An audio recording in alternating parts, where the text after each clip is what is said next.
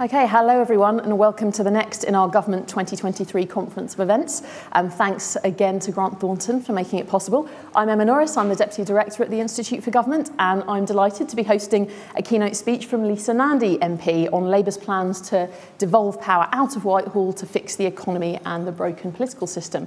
So, um, Lots of range there. Um, devolution and levelling up have, of course, been a core part of the government's agenda for a few years now, although it didn't feature too much in the current Prime Minister's list of priorities the other day. And Labour have put devolution of power and tackling regional inequality at the heart of their pitch too. It was, of course, the centrepiece of Keir Starmer's Start the Year speech. And Lisa, it's not only your shadow brief, but also the subject of a book you published um, at the end of last year. I'm sure that Lisa needs no introduction, but of course I am going to give one anyway. Um, Lisa was elected as the Labour MP for Wigan in 2010. Um, she is the Shadow Secretary of State for Levelling Up Housing and Communities and has done a whole range of briefs um, in the Shadow Cabinet. Lisa is also the co-founder of the think tank Centre for Towns, which was set up to ensure the priority and visibility was given to Britain's towns alongside all the other structures. And she published All In last year, a book that's been described as a manifesto for giving power back to the people and maps out what a different settlement between government, people, business and civil society might look like. Before entering Parliament, Lisa worked for the youth homelessness charity Centrepoint and the Children's Society.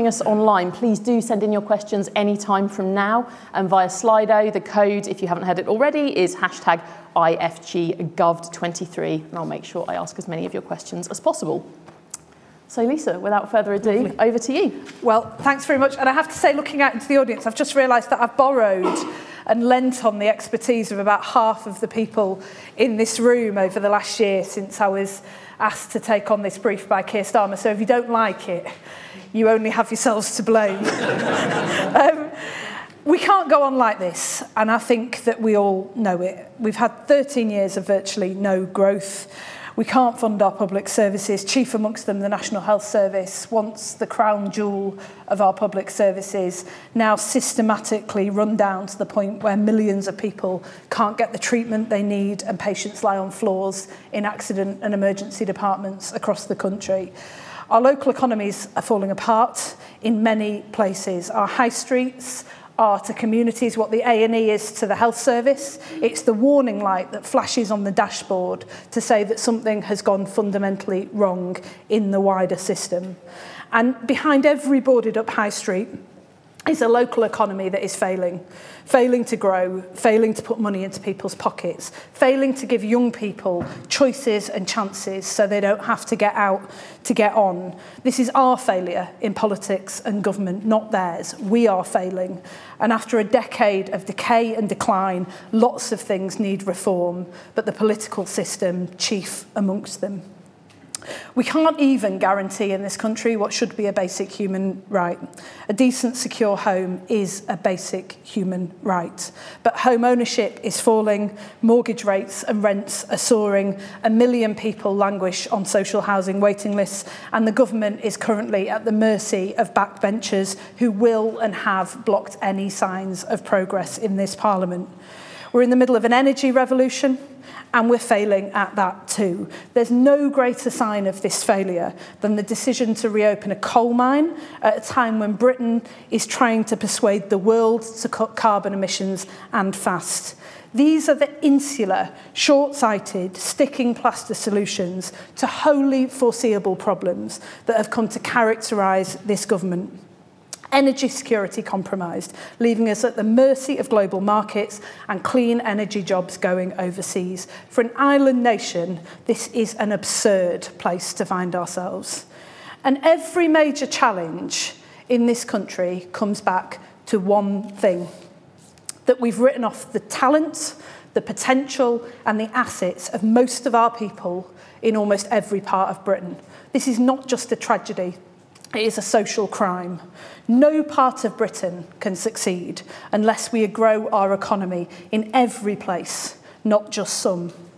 You can build a world class financial sector in London, but you can't create a game changing wind industry. For that, you have to look to Fife, you have to look to Grimsby.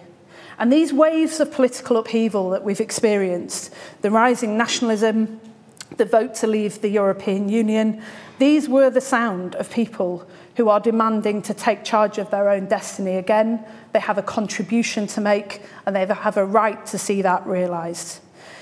And credit to the Tories because they stepped into this void with a slogan that spoke to the moment. To solve a problem, you have to see it. And they saw it and gave voice to it, and it propelled them to power in 2019. But after four years, all we have to show for it is a 297 page treatise on the history of the Roman Empire. A government that is going backwards on its own missions, a year on from the announcement that there would be levelling up directors in every part of this country, and not a single one is in post. The single biggest impact that they've made on the levelling up agenda has been to crash the economy, fueling inflation that has wiped out the value of the meagre levelling up funds that were on offer. So, no more excuses. We will succeed where successive governments have failed in various ways to varying degrees for a century, and will do so for one simple reason. Ending a century of centralisation and unleashing the power of all people in all parts of Britain is no longer a nice to have, a local or a regional issue. It is at the heart of whether this country has a future or not. It is the only way to heal a fractured and divided nation. It is the only way to build an economy that works for most of us again, so we can fund our public services and sustain thriving, inclusive places. In short, it is the only way to build a country that works. Now, you might be forgiven for thinking that you've heard some of this before. Why would you trust us? when you've had dozens of different versions of enterprise zones over the last 30 years, regional assemblies that were never realised, an endless round of press releases about the Northern Powerhouse and every single promise made since 2010 broken, and a Hunger Games style contest that forces communities to compete for small sums of their own money back after a decade of resources being stripped from every part of the country. Well, I'll tell you why. Because rather than leave this to one department, one minister, or the whim of the next Tory Prime Minister to take office, we're going to bake this into our first two terms of government, across the whole of government. And today I want to tell you a little bit about how. Firstly, we'll introduce a Take Back Control Act that is already in the process of being drafted and will be ready to go in government. The centrepiece of that legislation will be to flip the presumption of power. Instead of communities begging Westminster for powers, the government of the day will be under a legal obligation to explain why not. And if there are reasons why not, they'll have to set out a plan for communities to take back control of their own destiny and work with them to realise that ambition. So that by the end of the first term of a Labour government, every part of Britain that wants it will be able to access powers over skills, employment support and housing that support their local communities, to invest in the rail, tram and buses that they need, with the right to drive major infrastructure projects, not from Westminster, but from South Yorkshire, Cornwall and Teesside, working together across political boundaries, because if Northern Powerhouse Rail have been in the hands of the North, without constant interference from government, you can bet we would have delivered it by now. And this is how we'll rebuild the national economy through local growth, drawing on the unique strengths of our brilliantly diverse country, driven by communities and their leaders with support from their government. A government that matches the ambition that is still found in every community in this country. Secondly, we'll change how we judge our success. The Levelling Up White Paper drew on the most interesting work in the field, from the work of pioneers like Diane Coyle, Matthew Agarwala, Partha Dasgupta, to develop the six capitals which form the foundation of thriving places with strong local communities. But a few pages later, and these were recycled into vague, disingenuous measures of success. They tell us nothing about whether we're creating strong local economies or thriving sustainable communities. A country where every place is once again able to make a contribution to the national effort. And as the Institute for Governance said themselves, they wouldn't reduce regional inequality even if they were met. In short, they tell us little about the problem that levelling up was designed to solve. And apart from anything else, it is fundamentally dishonest to introduce measures of success without definition, ambition, clarity, or even the faintest idea of how you're going to go about meeting them. We believe in mission led government, but these must be backed by a plan.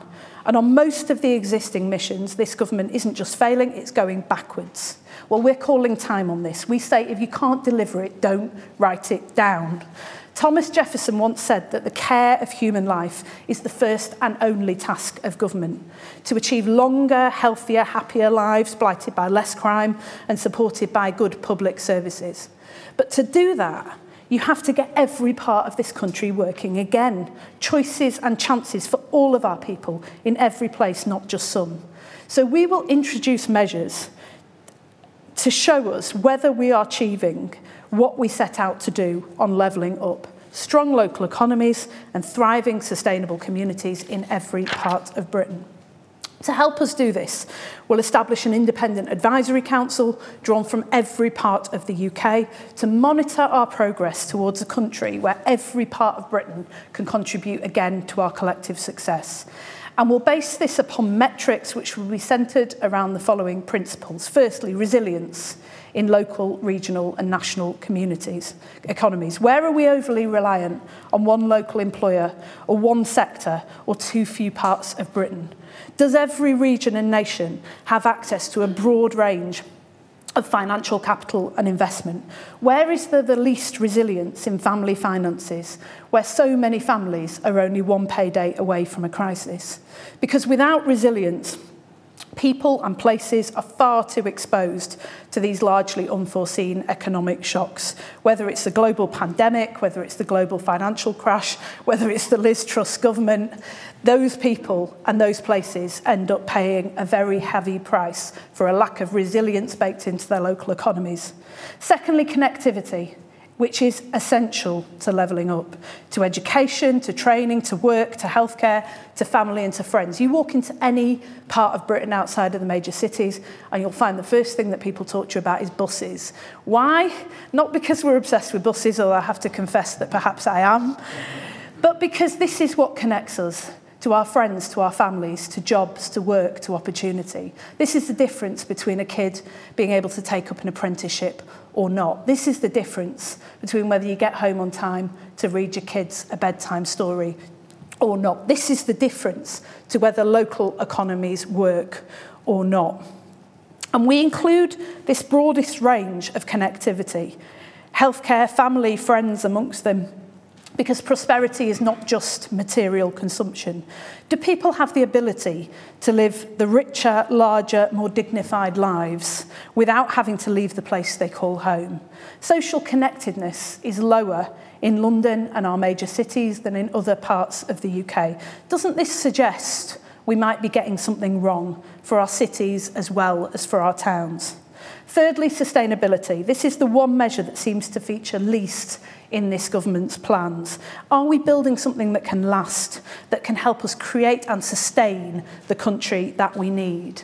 The pandemic exposed the risk of omitting nature from economic calculations. It is madness that you can add to GDP by chopping down a forest, but not by protecting the wildlife and natural capital that give us clean air, green space, and protection from pandemics. If we were measuring success, by looking beyond the next 10 years.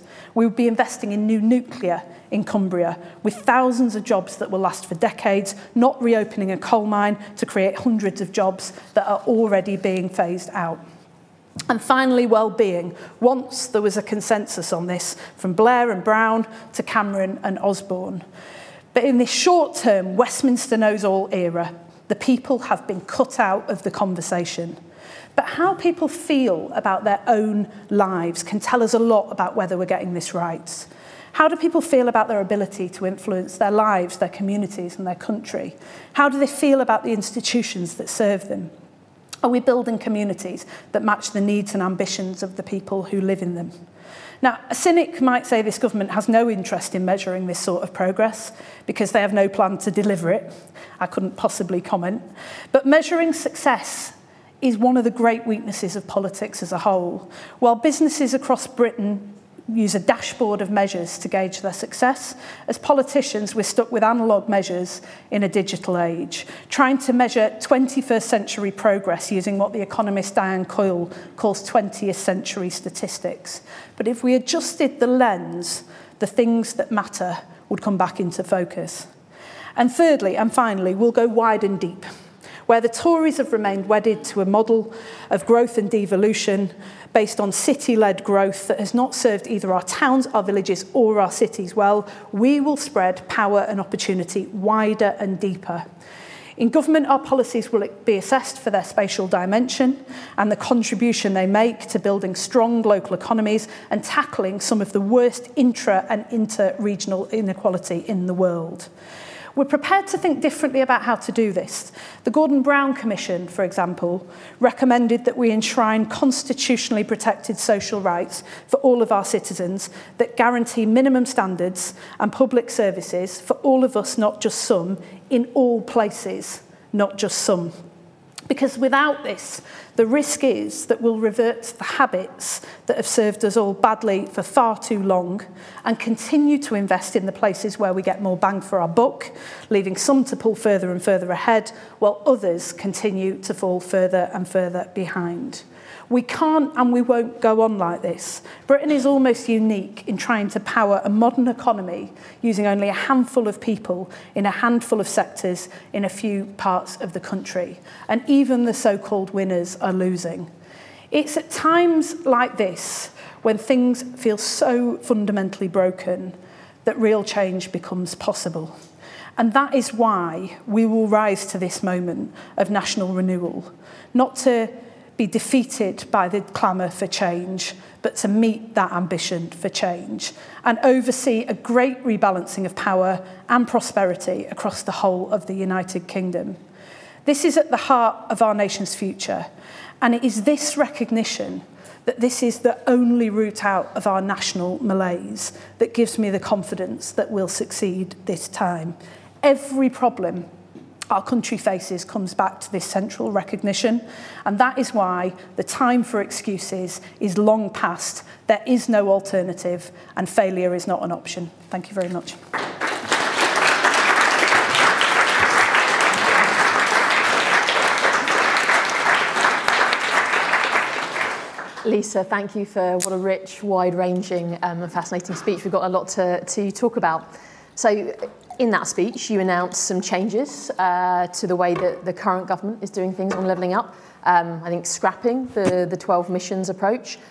and I'm especially pleased to hear you um, announce Labour's plan for an advisory council, which um, is something that IFG itself has recommended on our work in levelling up. Something I'm wondering is, though, sitting kind of above advisory councils and, and what it is that you're measuring, do your headline objectives, do Labour's headline objectives for levelling up actually differ from the Conservatives? And if so, how do they differ and, and why? Um, I think there's a real confusion at the heart of this government about what levelling up is, is and the problem that it was designed to solve. And I think in part that goes back to the fact that, you know, it's often said that you campaign in poetry and you govern in prose. And levelling up was a great bit of campaigning poetry onto which you could project whatever you wanted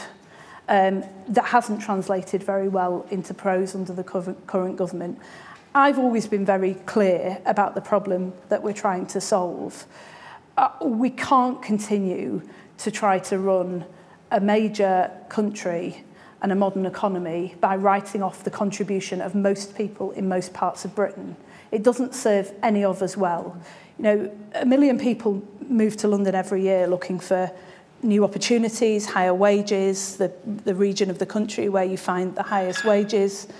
Uh, 20 years ago, I was one of them. And I found those higher wages, I found those opportunities, but I also found the cripplingly high housing costs that come from trying to push more and more young people into small parts of the country. We've overheated some parts of our country whilst we've undercooked others. Mm-hmm. And it's cost us dear in every part of the United Kingdom. That's why we call it a great rebalancing of power and opportunity, because um, I think there is now a recognition that we just simply can't go on like this to good jobs back into communities that haven't had them, resilience into local economies, strong local economies with thriving sustainable communities. Because I believe that if you hand power to people who have a stake in the outcome and skin in the game, who are in it for the long haul, they will build a country that works. But for too long, we've had a small group of people with a tight grip on power and resources who haven't been able to see the potential in those places and in those people. They see only problems. Well, that's got to change. Mm -hmm. And I think we can succeed where others have failed, not least because we've learned from what successive governments, both Conservative and Labour, have got wrong and what they've got right. We don't intend, for example, to start building new institutions and new political models. We think governance arrangements should reflect the economic geography, the assets and the circumstances of different places. We're comfortable with messiness and diversity in political governance arrangements because in any democracy worth its salt, people have to consent to their own governance, not have it imposed on them from the center But where we are prescriptive is that the powers that are on offer to some should be on offer to all. It shouldn't be the case that a young person in Barnsley can't get a bus to an apprenticeship and his local leaders can do nothing about it while a kid in Bolton can, simply because a minister likes the look of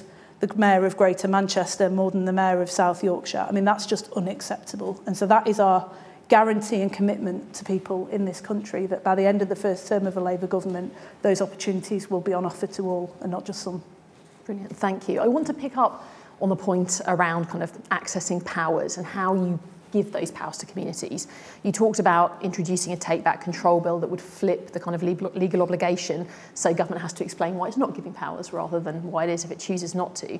But how would you go about giving out those powers? You know, is Labour's vision to maintain the institutions that have already been built, so essentially to complete the mayoral map, if you like, or are you talking about a greater diversity of, of institutions holding some of that power? So we think that the potential for the greatest local growth lies somewhere between the very local and the national.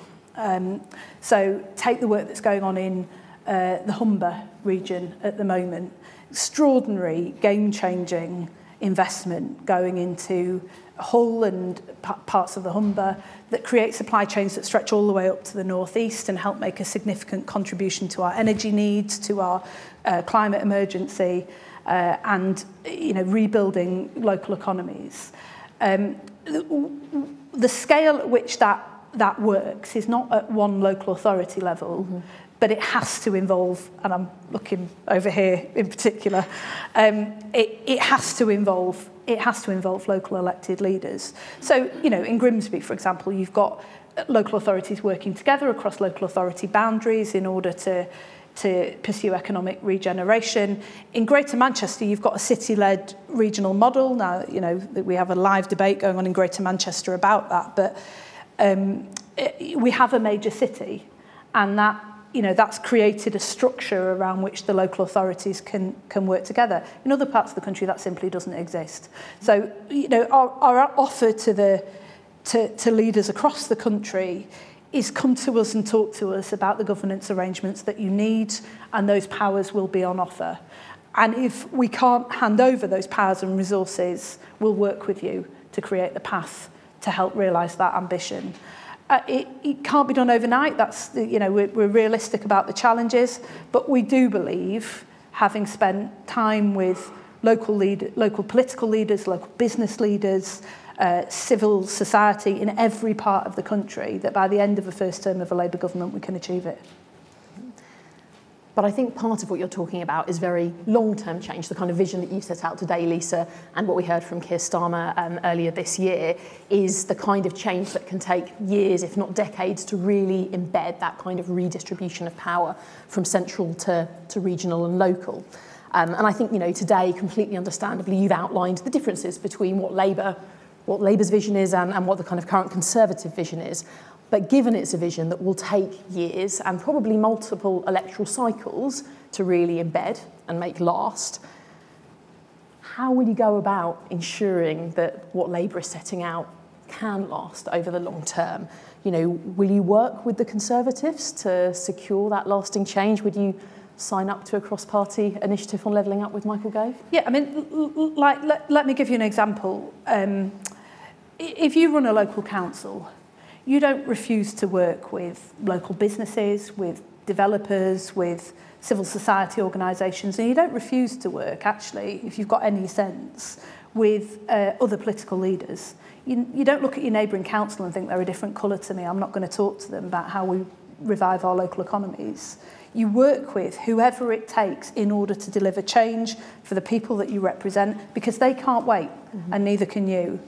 Well, that's the approach that we ought to be taking in government. You know, there are mayors across the country who've been elected by their people who are conservative.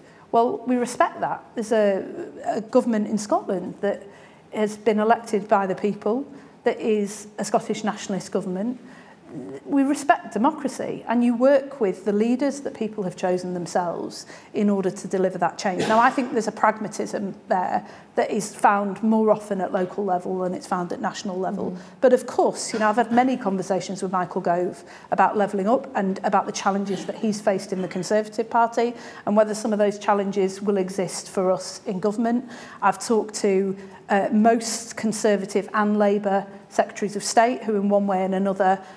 have been responsible for this agenda over the last two decades.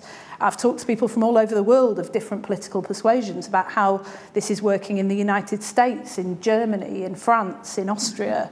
The, you know, many of these challenges are global challenges, not just uh, British challenges, and we will learn from whoever it takes because when I said that this is the only route out of our current crisis, I was deadly serious about that. There is no alternative for Britain other than to, to use this moment of crisis as a moment of national renewal. And that means we need to tap into the creativity and the energy and the ideas of everybody in our country, not just some.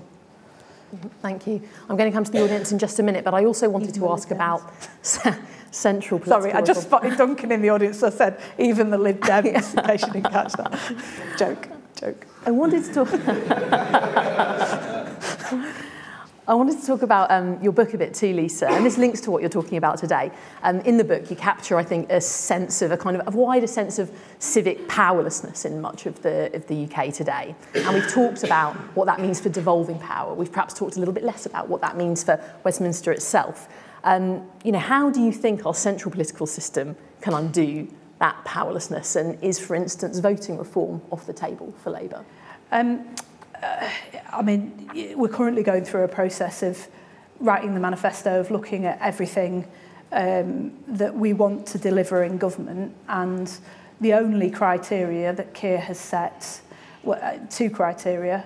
One is that we've got to be able to know how we're going to pay for it it's people's money, they haven't got a lot of it, and we're going to spend every penny wisely. But secondly, that we've got to know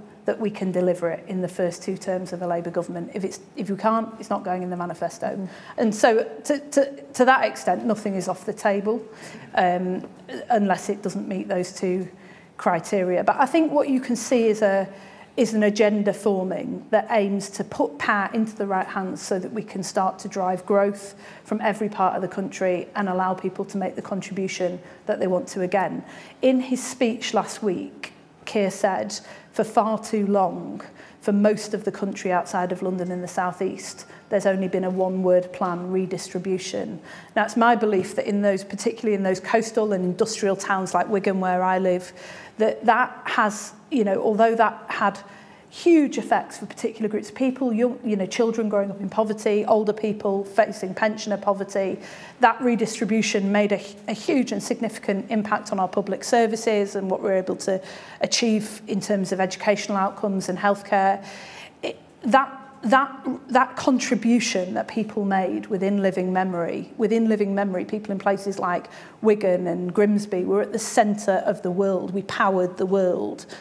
through dangerous difficult work in the mines and in the mills and in the factories and the steelworks and that sense of contribution that pride that purpose that that being at the center of our national story that is what has been lost and that is what stings for so many people. They want a better future on offer for their children than the sort of delivery driver jobs that don't pay enough to raise a family on, that don't offer that security and don't offer that sense of contribution again.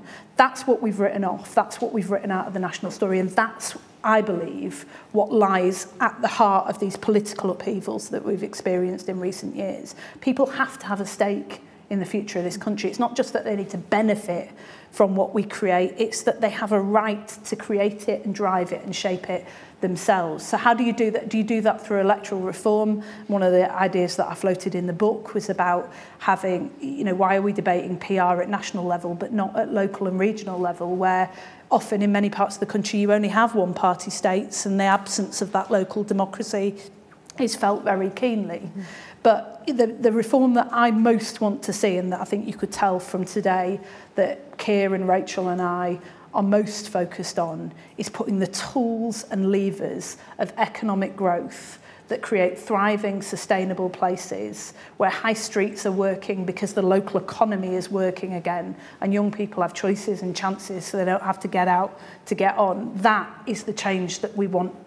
we've, we, we are determined that we're going to deliver in two terms of the Labour government. Thank you. Okay, I think we've got just under 25 minutes left, so as promised, I'm going to go out to the audience. I'm going to take questions um, in groups of three. Please um, say your name and which organisation you're from.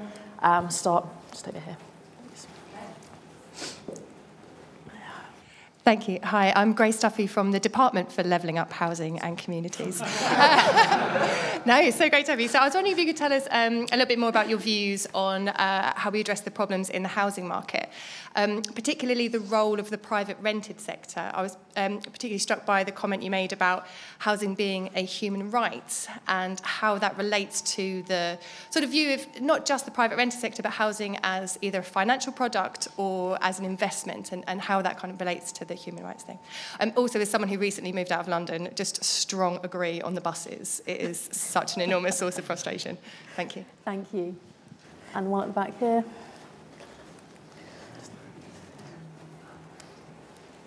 Hi, um, Oscar Bentley, BBC News. Um, does Labour think the government was wrong to use Section 35 of the Scotland Act to, Scot- to stop uh, Scotland's new gender reform laws? Thank you. And then one here at the front. Hi, James Jamison, Chairman of the Local Government Association. If we're going to have devolution, it's not just about powers, it's about money. And every year we have to go and beg the Treasury for money.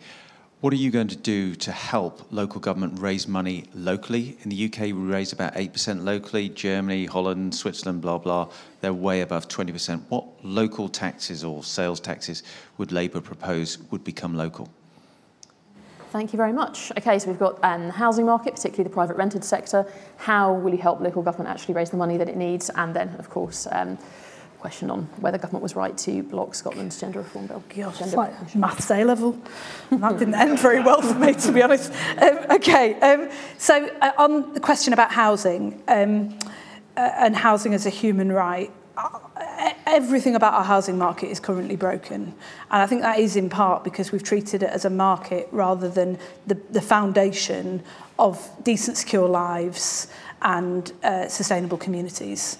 And so we want to do a, a few things in government. The first is that we want to restore, uh, we want to increase home ownership. So Keir set out a target of 70% of home ownership um, uh, that we'll achieve after one term of Labour government at Labour Party conference last year.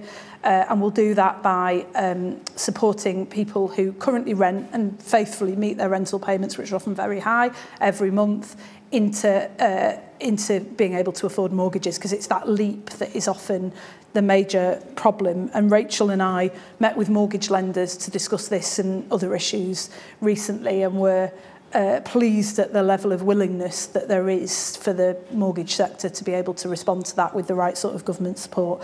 We want to restore social housing to the second largest form of tenure um, because there are a million people languishing on social housing waiting lists, as you'll know, and for them, the private rented sector is never going to be a sustainable option. And we want a, uh, a very good quality, so much higher quality, uh, but uh, slightly smaller private rented sector that provides that choice for those people who need it, but doesn't just act as a sink to, to take all of the people who can't get into the housing tenure that they need.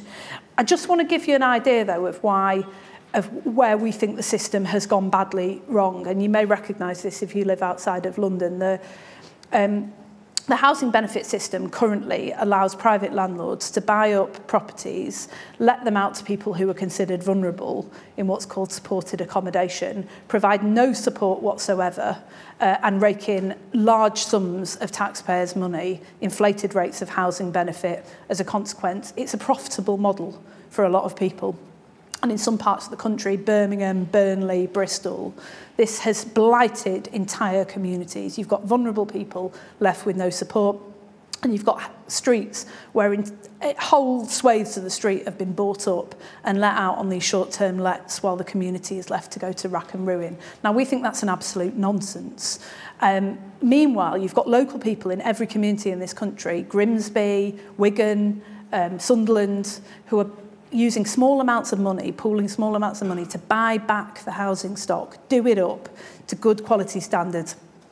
let it out to local people and reinvest in their local community. But every time they try and get small amounts of funding to do that, they bump up against the system when they should feel the whole system pulling in behind them. The system hands power and resources to the wrong people, and we're going to tilt it back to people with a stake in the outcome and skin in the game.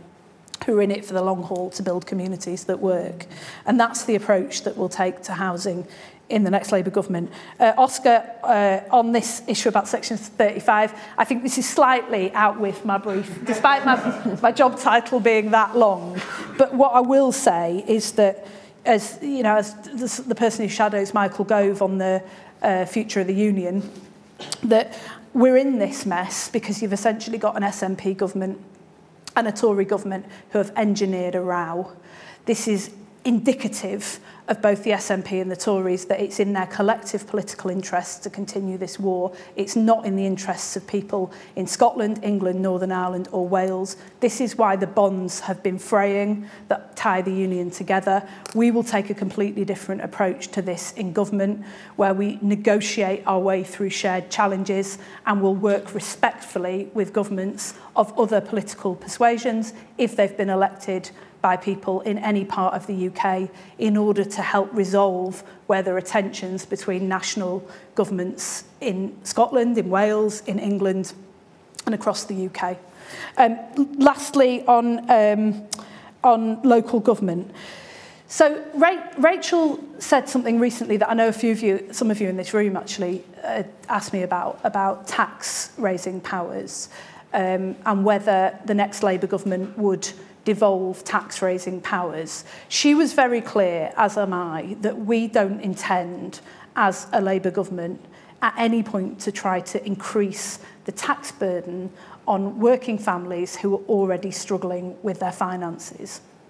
But across the country, you've seen some examples, as you know, of innovation where um, I think Um, Birmingham was the first to do it. Manchester and Liverpool are following suit, um, where they're, they're, they've introduced a tourist levy, uh, hotel bedroom tax, for those of you who use that lingo, where people can, who are visitors to the city can voluntarily opt in to pay an extra few pounds on their hotel bill, which then gets reinvested in the city or the city region. Birmingham particularly pioneered this because they had the Commonwealth Games and they could see the opportunity that it created. They don't have the power currently to, um, to, to increase those, to, to levy those taxes on a statutory basis, so they do it on a voluntary basis. You could see it in the Levelling Up White Paper.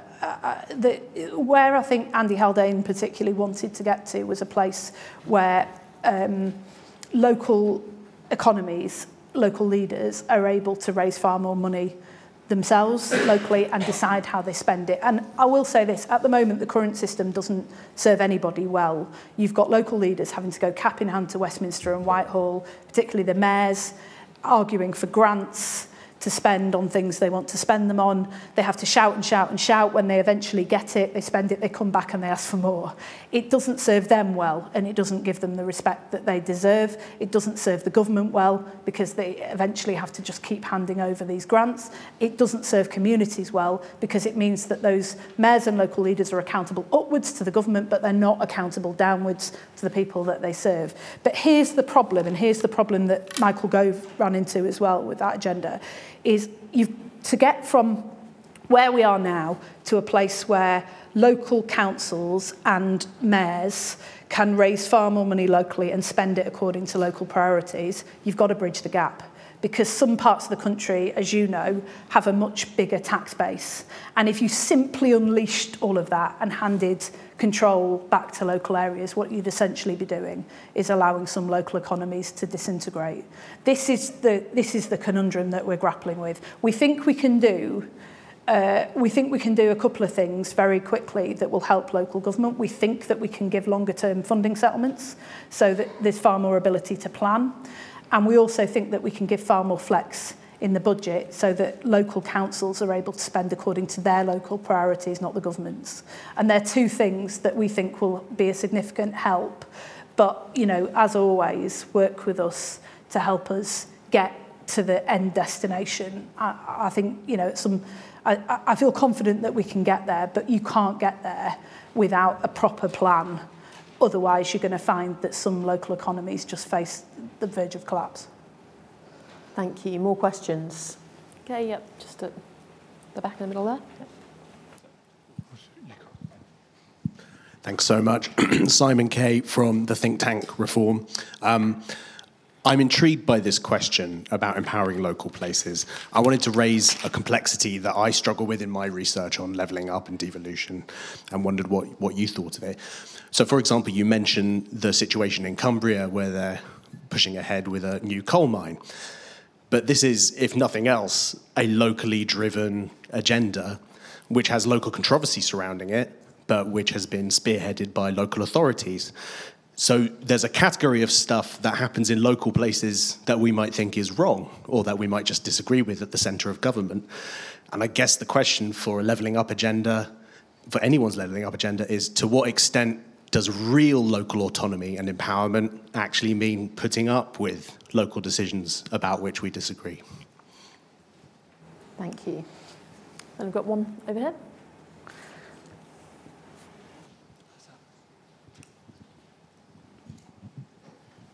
Hi, excuse me, Sarah Kalkin from Local Government Chronicle.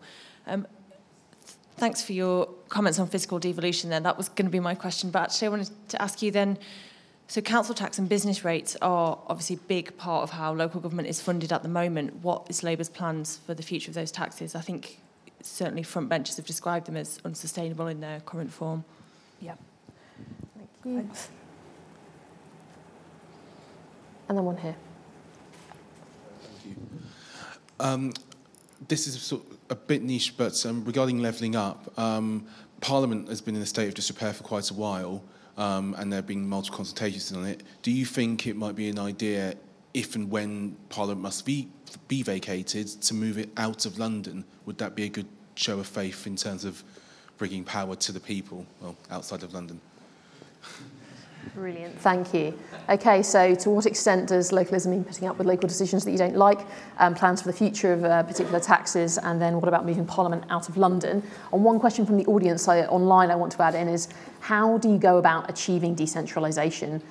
without leaving different areas pulling in wildly different directions? Okay. Um, Uh, yeah, okay, so I'll, I'll sort of start there and also the question from reform, because I think in some ways they're, they're sort of similar. Um, because you get unintended consequences, right? you're not in control of everything, you don't control everything. I think we've got to get comfortable with that. Um, I, I think, first of all, the experience in Cumbria, I think, tells you that, um, that there's a real problem when communities are left with very few choices. you know, the, uh, what, were they, what were those short-lived things called a few weeks ago? Investment zones, enterprise zones. I can't remember what Simon. Uh, like i blanked that entire period of government out of my memory. Liz Truss is but a distant dream. Um, but you know these investment zones. I mean, councils around the country were told you've got to apply for them by Thursday, or we're not considering you. So they applied, thinking that these things were a nonsense and probably not what they wanted at all. But they applied because they had to, because it was the only game in town. And how do you account to your local community if you've turned your face against the only game in town. You know, if you, I would, I would bet a lot of money that if you'd given the community in Cumbria and local leaders the choice of thousands of nuclear jobs which they were bidding for over a few hundred um, uh, fossil fuel jobs that are already being phased out um, and for which the market is already disintegrating, I, I can bet that they would have opted for the long-term future. And, you know, where this comes up the most, I think, is in house building. I'm asked this constantly by national journalists who seem to have a very dim view of the British public. Um, you know, you can't hand power to local communities. You'd never get any houses built. You'd never get any infrastructure projects built. Well, my experience over the last 13 years in a town that has seen significant pressure on some of our villages for housing is that people do want houses built. They want decent, good quality houses, but they want the sort of houses that their kids can get and live in so that they don't have to move away from their grandparents and their childcare and their kids' schools and all the things that help sustain decent places. Instead, what you often get is half a million pound houses in towns where average household incomes are less than 25,000 a year. And if you take communities with you, and you genuinely it is a conversation with the community that helps to deliver on their ambitions, not just yours, then you tend to find that people pull in the same direction. So, you know, to answer your person online, do you get people pulling in different directions? Well, they'll, they'll do things differently, and we're very comfortable with that. That's how you learn and grow. You know, to give you another example, we've got this great work going on in Grimsby at the moment. There's um, guy called Jason Stockwood who bought the local football club and is using it as an anchor institution. You're obviously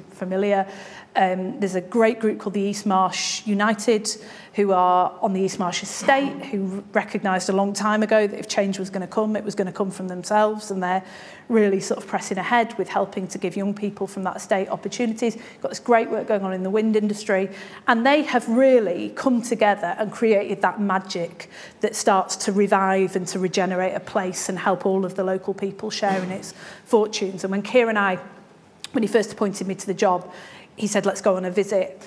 And we went to Grimsby on purpose because I am sick to the back teeth of politicians going to parts of the country like mine, pointing at boarded up high streets and food banks and saying, isn't it all terrible? There are some great things happening in this country. And the, the point is that they should be able to happen everywhere, not just in some places. But, you know, over in Stoke,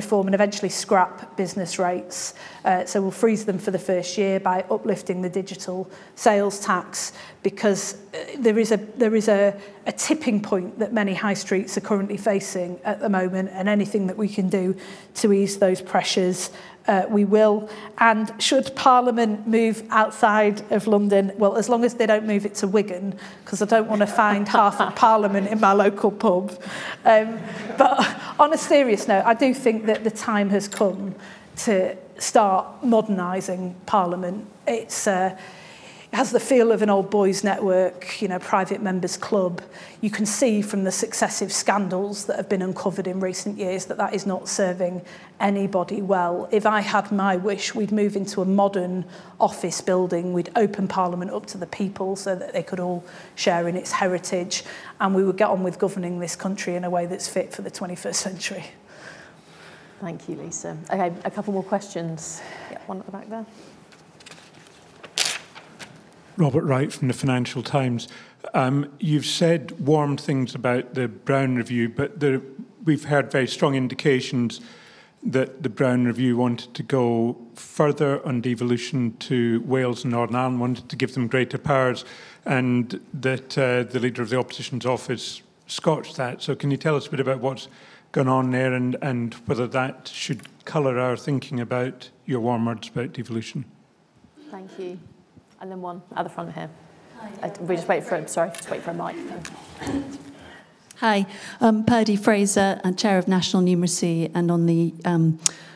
Oversight Body for the European Social Funds. Um, my question's about how you're going to knit together all the, the great initiatives you're, you're talking about with levelling up strategies and knit that together with the industrial strategy that I think your colleague colleagues are talking about in um, the Bayes group and the skills, the urgent need to invest in skills. And from my uh, experience of talking about these areas, I've ended up working with like 10 different ministries and it's not joined up. And I was wondering concretely, have you got kind of uh, other ideas about how to bring together coherent policy on, in, on industrial strategy, on, on the skills, and on the levelling up? Because it's all part of the piece. Brilliant, thank you. And I want to throw in a question from the audience that relates to that, that joining up point. Um, you know, this is obviously a really ambitious agenda that requires cross-departmental working, something I know that you know, Lisa. Um, how will Labour go about making a success of that? How will it work effectively cross-departmentally?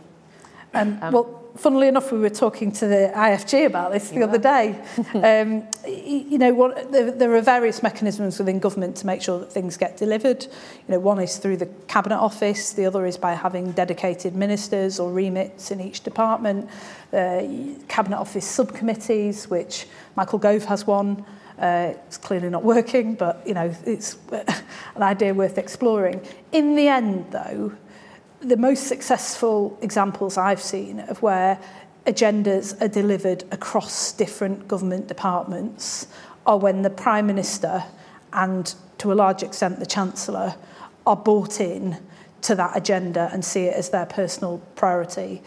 And I would just say to you that I think that is the importance of, if you look back at the last speeches that Keir, Rachel and I have made, there's a thread running through all of them. This is the only route out of our current crisis. And that's why I'm far more optimistic that we're going to succeed where others have failed, because this is a shared personal priority mm-hmm. for all of us. And um,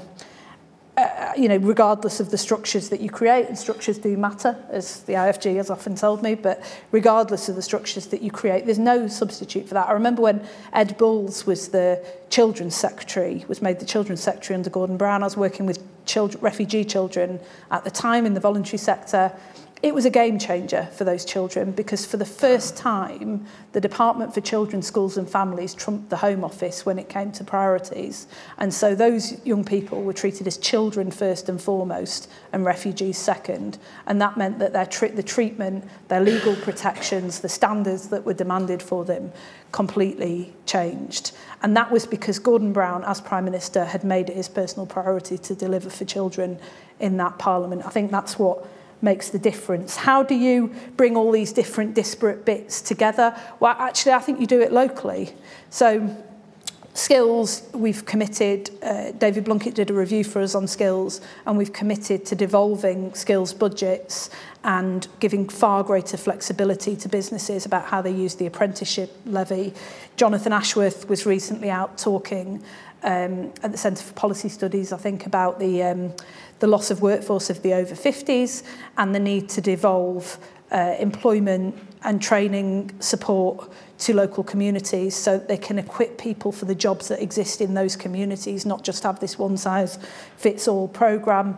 Uh, industrial strategy, Johnny Reynolds has been working on our industrial strategy and it has a place element to it that the you know, the, the hydrogen uh, industry in Ellesmere Port, the wind industry that I've talked about in Grimsby, manufacturing in Burnley. The, you know, there are, there are different skills and strengths and assets in every part of the country. And an industrial strategy has to have a place-based element to it, and those communities have to have the tools that they need, whether it's skills transport. Louise Haig has talked about our desire to uh, devolve powers not just over bus franchising, which some local leaders have to all, but also over rail and trams as well to, to increase connectivity. You put those tools into local communities and suddenly they've got the tools to actually drive local growth. Now, it doesn't work unless the local system is far more transparent and accountable. Um, but if the system is transparent and accountable to the communities that they serve, then instead of this absurd situation where constantly people from all over the country are having to travel to Westminster to beg for small amounts of money and powers, it's an ongoing conversation with your partners in the local community who also are in it for the long haul. It's their kids, it's their family, it's their community, it's their future. And so you get decisions that, that work. And just on this question about the Brown Review and the devolution to Wales and Northern Ireland, um, I, I, we, well, there wasn't a row, as, unless somebody's been hiding things from me, that, and I'm usually involved in every row that there is, because uh, of this massively expanded brief that Michael Gove's created for himself, for me. Um, Uh, there, there wasn't a row about devolution. There was a conversation about how the how devolution can work in four very different nations of the United Kingdom, obviously very mindful of the particular circumstances in Northern Ireland and the Good Friday Agreement. But one of the recognitions that I think is important in the Gordon Brown report is that for too long we've treated uh, England as if it's all region and no nation, Scotland and Wales as if they're all nation and no region. But actually, in Scotland, in Wales, you find very big differences in people's experiences of globalisation and economic growth and sustainable communities over the last not just 10 years but 40 years actually you find different skills and assets in different parts of the country different local economies and you know one of the most interesting things i think that's starting to emerge is In Wales, Mark Drakeford has been and Vaughan have been looking at economic fiscal devolution, trying to transfer power and resources to uh, parts of South Wales and looking at North Wales as well, where the situation is very, very different. Um, and in Scotland, Anna Sawar recently did an intervention with Andy Burnham talking about the need for uh, mayoral models in Scotland and far more local control. I think this feeling that you get in England around that it's very similar to the sense that you get in Scotland and Wales. I don't think that politics has been very good at responding to that. Um, and I also think that people haven't been very good at responding to the fact that you know people feel very patriotic about their country and it's possible to be to feel British, to feel English, to feel Scottish, to feel Welsh, to feel both of those things at the same time and to feel feel very proud of where you come from somehow we've got to start getting into a much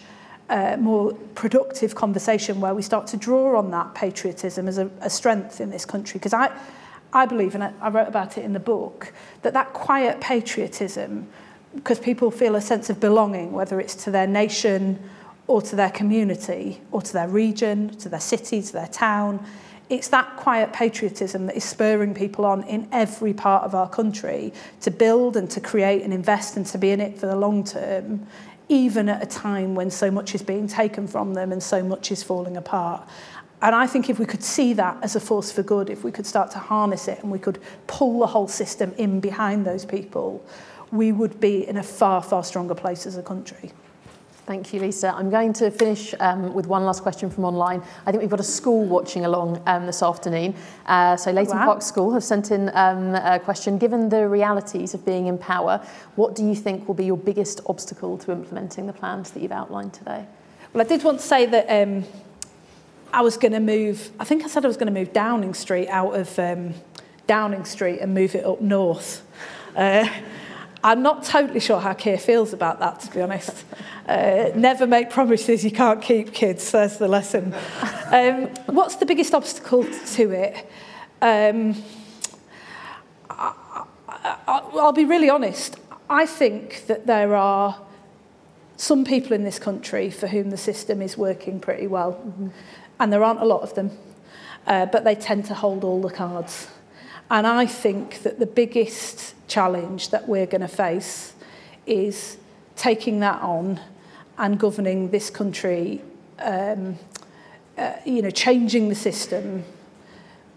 so that it works for most of us, not just a handful of us. And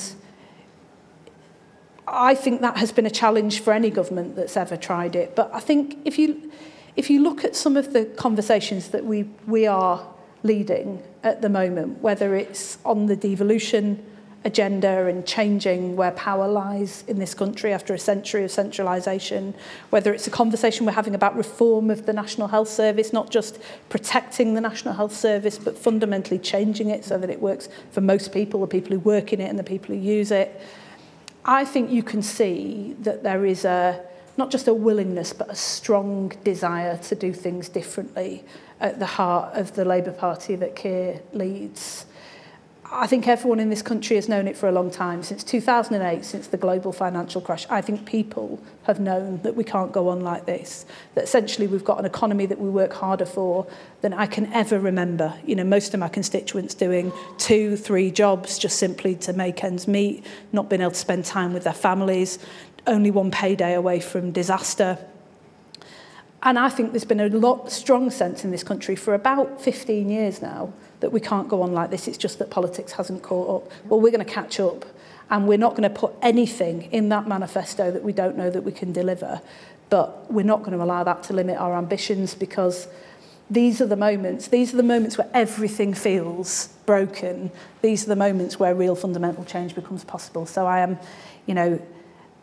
alive to the difficulties, but we're up for the struggle.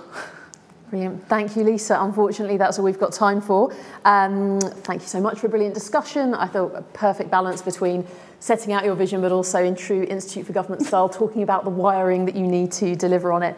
Um, thank you also to the audience for a brilliant set of questions, both in person and online. Thank you.